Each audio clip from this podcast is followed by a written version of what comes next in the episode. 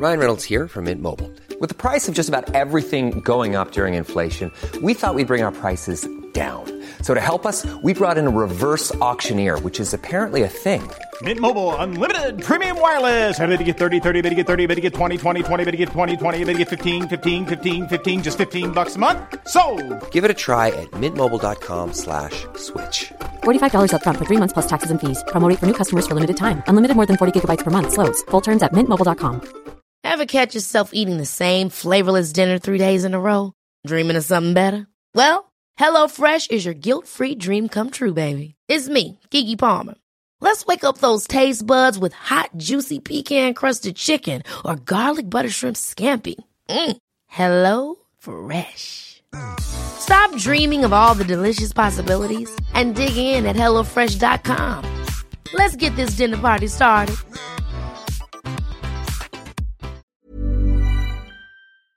This is Little Atoms, a radio show about ideas and culture, with me, Neil Denny. This week, Philip Hensher on his latest novel, A Small Revolution in Germany.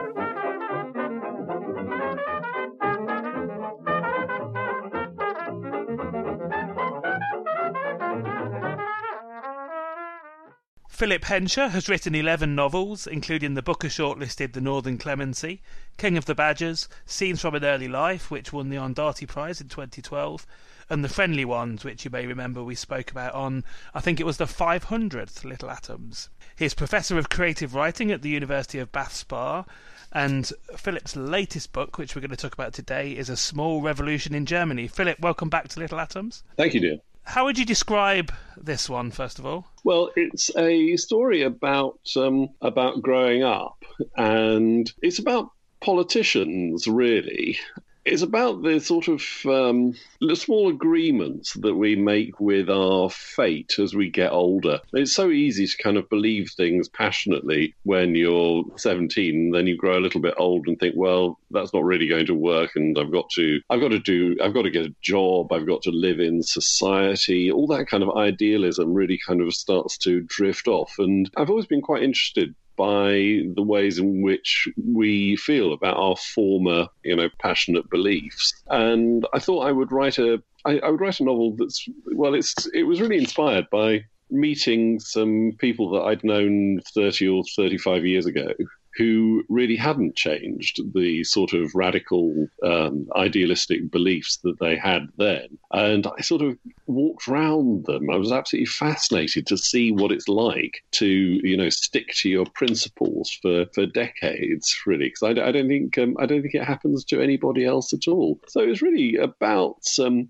just about kind of getting older and um, what you think you believe changes, or in very rare cases, it doesn't change. But the world is always going to change around you. That's the thing. And in terms of why now, or I guess the period of time when you were when you were writing this novel, because the world that our narrator Spike, who we're going to talk about in a minute, comes from 10 years ago would have just been completely esoteric and probably wouldn't have occurred to anybody to write about. But of course, then there was Corbyn, and I guess. Well, yes, I, I guess so.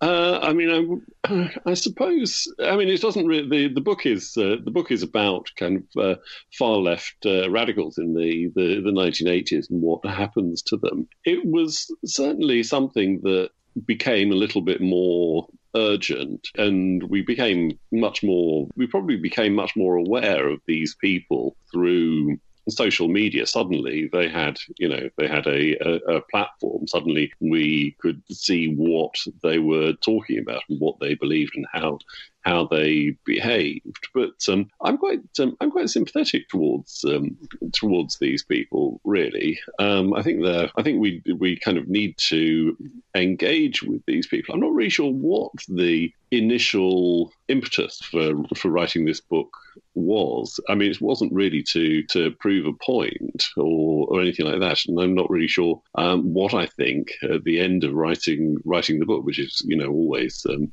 is always the, the the case, and I don't really know you know whether we're supposed to be on one side or another. I, th- I guess my I guess my feeling is that um, too much, um, you know, it's not uh, it's not ideal to completely sell out those um, those youthful um, youth, youthful idealistic beliefs, but it's not so it's not such a great idea to stick to them um, either.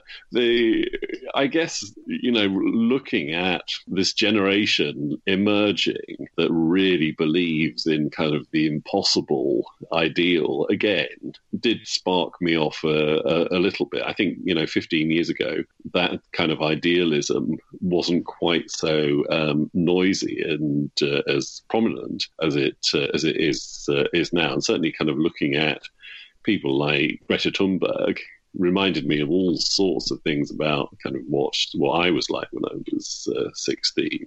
So let's talk about Spike then, our narrator. Um, who is he? What sort of world does he come from? Well, he's a he's clever. I think that's the one of the the main things about him. But he doesn't quite know why or, or what to do with this um, with this intelligence. He's um, he comes from quite a kind of um, dysfunctional family, and the book really starts when he's uh, when he's 16 and he just comes across some very kind of committed people who really kind of believe passionately in putting the world to rights, really. And I think once he gets into this place and he meets a very remarkable man he sort of clings to that. He's he he really needs you know it's it's that paradoxical position that he both needs he thinks he wants to change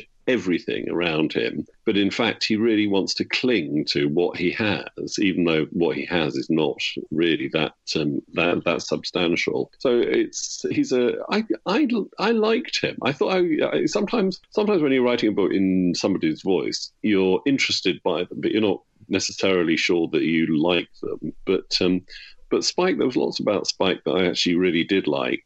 So he's growing up in the in the early eighties, and it's unnamed, but it's um it's obviously Sheffield, which is yeah, your own yeah. hometown. So, what are your memories of this? Was you know the time of the early eighties? So, Margaret hmm. Thatcher was in the ascendant. You know, the era of the Falklands War and the miners' strike were just hmm. either just happening or or about to happen. What was your memory of these type of Marxist, Spartacist? Well, the I mean, the Spartacists they were a you know they were a real they were a real group, and there were all sorts of um, there were all sorts of little far left um, groups just um, um, just operating in their own way. They used to, you know, ha- have these um, um, small scale hand printed um, newspapers or free sheets or whatever. They would stand on the uh, on the, the steps of uh, Sheffield City Libraries, uh,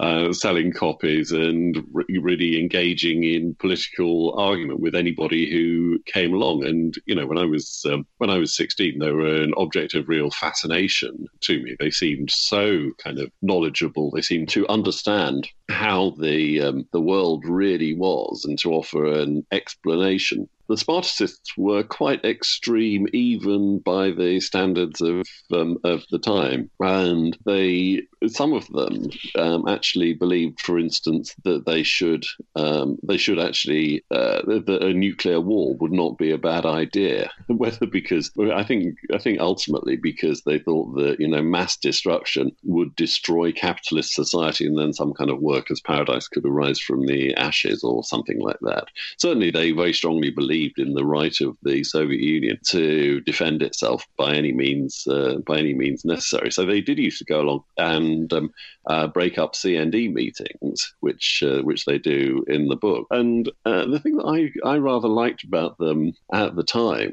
was that you know before before social media, before you know all this connectivity, you could say anything you liked, really. You know, however however outrageous an opinion was, and it wouldn't get that far. So people were much much freer that I think then to play with extreme ideas and extreme propositions, um, it seemed like a very kind of exciting kind of um, uh, melting pot really, of a melting pot of, of ideas. You never knew what somebody was going to say quite seriously next, and you know, and they and you know, just embark on some argument with you that might last for hours or days.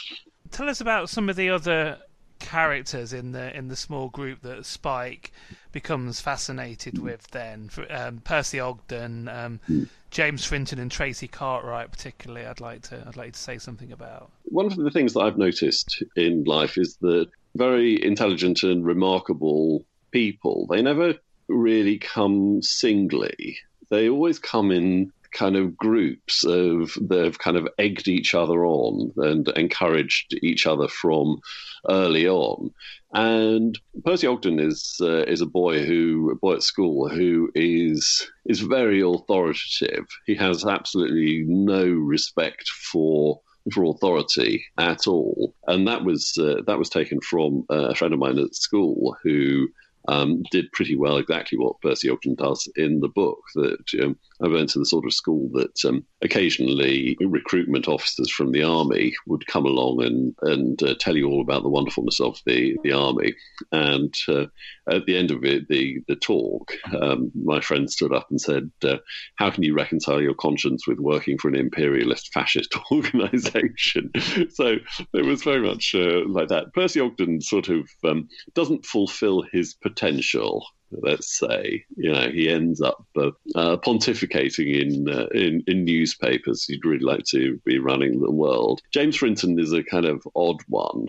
Uh, he's um, he's much more he's much he's sort of isolated from the the rest of the group in a way, and he really does become something. What he wants to achieve he doesn't really share with the others. And then there's poor Tracy. Tracy is um, the the girl who is just passionate about everything really. Um, she just she just loves being in this group. She loves ideas but she loves the argument. She loves people. And she comes to she she goes on a particular um, a particular journey that uh, doesn't end particularly well. And i guess the first stage of of this group starting to sort of turn their back on their, their former idealism and, and you know make compromises with the future is a number of them are together at Oxford. And I mean I know you've you've written about your own mm. experiences there about the you know the whole idea of going and having this opportunity to reinvent yourself as yeah. a different person. But there's also i guess not only the you know the personal option to to decide to become somebody else but also I guess as this idea of Oxbridge as a sort of factory for training the the next generation of of the ruling classes. So I guess there's there's there's a way there as well in which the sort of in some ways the eccentricities of these characters are knocked out of them through that process. Well, uh, maybe, though you know the um, you know there was a an eccentricity within the the, the process of becoming a uh, the next generation of ruling classes. I don't know whether it's always like uh, like that at uh, at Oxford, but it was certainly very much like that when uh, when I was there. There was a sense that you know the this political this political debate was going to produce prime ministers um, and it did. You know, uh, Boris was in my year. Uh, Boris was a very kind of um, uh, conspicuous, conspicuous figure in Oxford at the at the time. Everybody knew who who he was. I think that the, I mean, the the the what seems seems to be happening to to most people when they go to university is that they have most people have left the people that know about their history behind. And for once, you could do or say anything you like without any kind of consequences.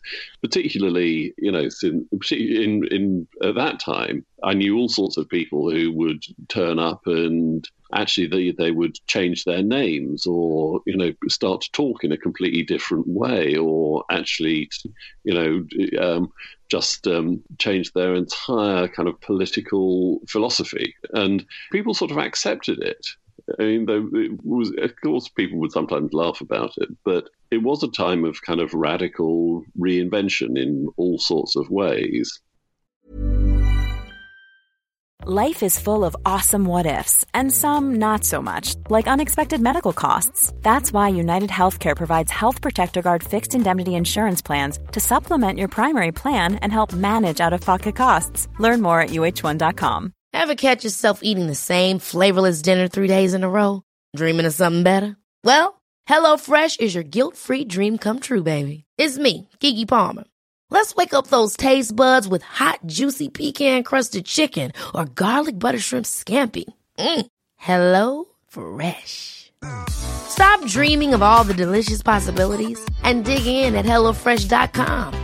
Let's get this dinner party started. Hey there, it's Michelle Norris. I'm host of a podcast called Your Mama's Kitchen. When I travel, I'm usually looking for a way to find a taste of home when I'm not at home. And one of the things I love to do when I am at home is entertain. And Airbnb allows me to do that. When I was in California recently, I rented a house that had a great kitchen. And when we were sitting around the table, we we're all thinking, we're in someone else's house. Someone could be in all of our homes as well. If you have a home, but you're not always at home, you have an Airbnb. Your home might be worth more than you think. Find out how much at airbnb.com/slash host.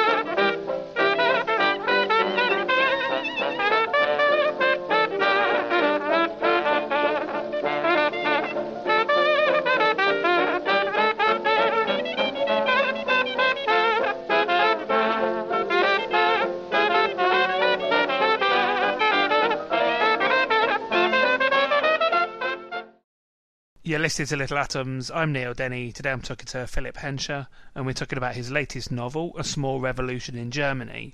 And Philip, earlier on, you talked about how much you like Spike as as a character, and there's a theme in the book about you know the idea of compromise, not changing one's um, you know idealism and how unusual that is. And I've been interested to see. I want to talk about the sort of reception to the book because it seems to me it depends on who is reading it, who is reviewing it, as to how they see that sort of passage. And Spike himself talks in the book about whether or not he might have have wasted his life, and certainly the other characters around him achieve in different degrees, different degrees of, of material success, they often have to compromise quite severely in some cases to achieve that. Whereas Spike himself, while he hasn't changed his ideas, he's you know he has a perfectly solid job, and more importantly, he's made a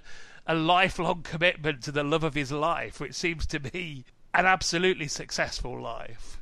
Yes, I think so. Yes. Well, it was. I mean, the the reviews that uh, that I read, um, they, I mean, some of them seemed to think that it was their job to decide whether they were on Spike's side or not, or whether the whether they should be supporting Spike in his decision, or or actually um, you know, den- or denouncing him. And I didn't really see that as um, as my job at all. I, d- I don't really see. I didn't really see. I don't really know whether I think that Spike did the the right thing because you know how would you how would you say that about um, about you know your even your closest and dearest friends? It was it's a sort of um, it's a sort of journey that he goes on. That it is a, a possible journey to go on, and I just wanted to show really what the consequences of that might be uh, for an individual or human being. There's a couple of significant trips in the book to East Germany as it was, and then much later on the, the former East Germany. We'll talk about the, the later trip later on, and I, I know in the last couple of years you've you've travelled yourself quite extensively in in that sort of area. Um, the central trip to the the former East Germany, while while it was still um, under the um, well, it was still the DDR, um, and there were some significant events that that happen in Spike's life on this trip. Did you ever visit at that time yourself? Yes, I did. Yes. Yeah, so I was going to ask you about researching that, that, that part of the trip, but tell us your own recollections of, of Well- visiting the DDR. Well, it was. It's something that I I really wish now that I'd done more of while it was there. But of course, you don't realise that at the time that this is going to to disappear. I think the the thing that um, um, is it's sort of difficult to it's it's it's quite difficult to remember because of course people have talked about it to me so much afterwards you know the it, it's quite it's quite difficult to separate now my kind of uh, immediate kind of impressions of being in the the DDR in the late 80s from the kind of explanations that have have kind of followed in really large amounts. I think what i i, I really do have a very strong um, impression of was the utter transformation of everything when you went from one side of the border to the other. What what it looked like, what it smelt like, the way people related to you, the food and the kind of practicalities, and actually the sort of speed of everything. Really, that's my that's my overwhelming sense that it was. It just seemed. It just seemed somewhere that things were happening much more slowly and somehow much more sparsely. But the explanations of why that was, I remember being kind of puzzled by these uh, by these places at the time, and such kind of and there's been such floods of explanation of what it was like to live to live there to experience it. But I'm not sure that I really kind of uh, I really know how to to to talk about it anymore. It was certainly very kind of um, challenging place in ways that were quite difficult to pin down. You know, why is why do I find it so kind of um, um, difficult just kind of walking down a street and looking at uh, uh, buildings? It just seemed it, it, just seemed impossible to explain. But I know that everyone that uh, everyone that I travelled there with felt uh, felt quite similar. And so, what was it like to revisit it many years later? Well, it was wonderful because, of course, you could switch it off. no, it was uh, it was absolutely it, it was it was really tremendous, and actually to and I've gone I've gone back to you know those those parts of Germany a lot since, and it is a kind of an, an, evocative experience and trying to you know trying to get back this completely lost these completely lost sense of what it what it was like. So I, you know I, I enjoyed it. I enjoyed it a lot and there's you know the I did the the the research for it such that uh, such that it was was um, was really kind of uh, richly enjoyable. But as I say you know you can switch it off and uh, and walk away from it if it's uh, you know if you're writing a book about it. And so, did you visit the, the former border area that, that Spike takes a, a sort of walking trip along yeah. in the book? I did. I, I, did. You know, it did recently in five years. I don't think you'd have been. You wouldn't have been allowed anywhere near it then. The the part of, of Germany that they uh, that they go to, the um, the Harz Mountains, the um, the Brocken, the big uh, the big mountain, or big-ish mountain, about thousand meters high. That was only opened up to the uh, to the public after the fall of the fall of the wall. Um, and it was um, it, it's a it's a tragic thing because it's absolutely central to German culture. There's uh, one of one of the acts of Faust Part Two, Goethe's Faust, is set there. And I've been told, I don't know whether it's true, but the um, the night that um, the night that the wall fell, um, hundred thousand people walked up the Brocken. So it was. Uh, it, it is an it's an extraordinary part of uh, part of Germany. It's not much visited by by foreigners, and certainly that uh, that bit of the uh, the border that is kind of preserved, and you can walk along the um, where the wall ran is one of the the most magical bits of um, one of the most magical bits of, of countryside now, with you know the occasional um, the occasional kind of reminiscence of uh, of the DDR, like a watchtower. It's uh, it's a very very strange and uh, evocative place. To finish it off, then, can I get you to read a bit? Of course. Well, I think I might. Um, I think I might read the bit where Spike meets uh, Joaquin for the um, uh, for the first time, and it's really um, it's really kind of love at first sight. I think I um, I did uh, I did enjoy um, Joaquin.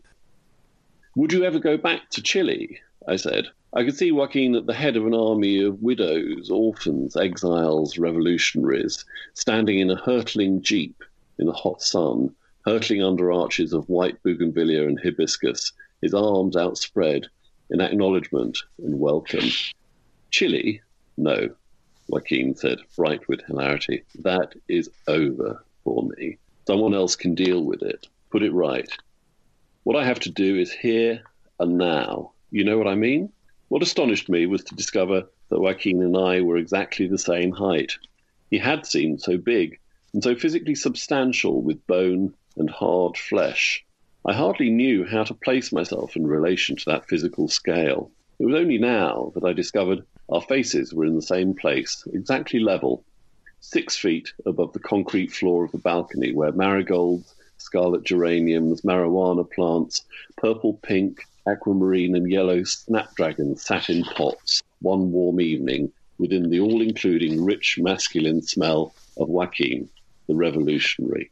Joaquin's kiss, when it came, was a fact of inevitable nature, like a warm front predicted on the news bulletin and then experienced without surprise, recognized rather, a fact quite external to our characters. I had no idea, or not much, that it was in me to kiss a 22 year old Chilean Spartacist until it was actually happening.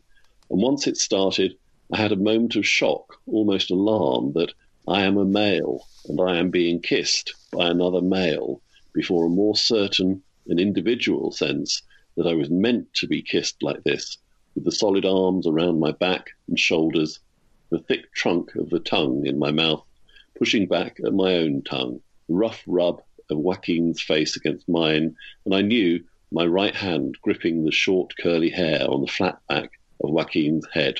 His odour was all around me. I closed my eyes and was within it. I had kissed girls before, but I had never, it now seemed, been kissed. Everything in the world that was soft and tentative, pink, blushing, and yielding was gone from my life in a moment. I had no idea where I found myself in this new world of definite statements and solid certainty. I had no idea where I was. From now on, I resolved to devote my life to the liberation of the urban proletariat. Joaquin pulled back for a moment, his arms still around me. His beautiful face was filled with laughter and amused joy. The way you were looking at me, he said, and he plunged once more at my face. I've been talking to Philip Hensher. We've been talking about his latest novel, A Small Revolution in Germany, which is out now from Fourth Estate in the UK. Philip, thank you so much for taking the time to tell me about it. Thank you, Neil. This episode of Little Atoms was produced and presented by me, Neil Denny, edited by Sky Redman, and was first broadcast on Resonance 104.4 FM. Little Atoms is supported by 89UP and hosted by ACAST. If you enjoyed the show, please do subscribe, rate us on iTunes, and even tell a friend. Thanks for listening.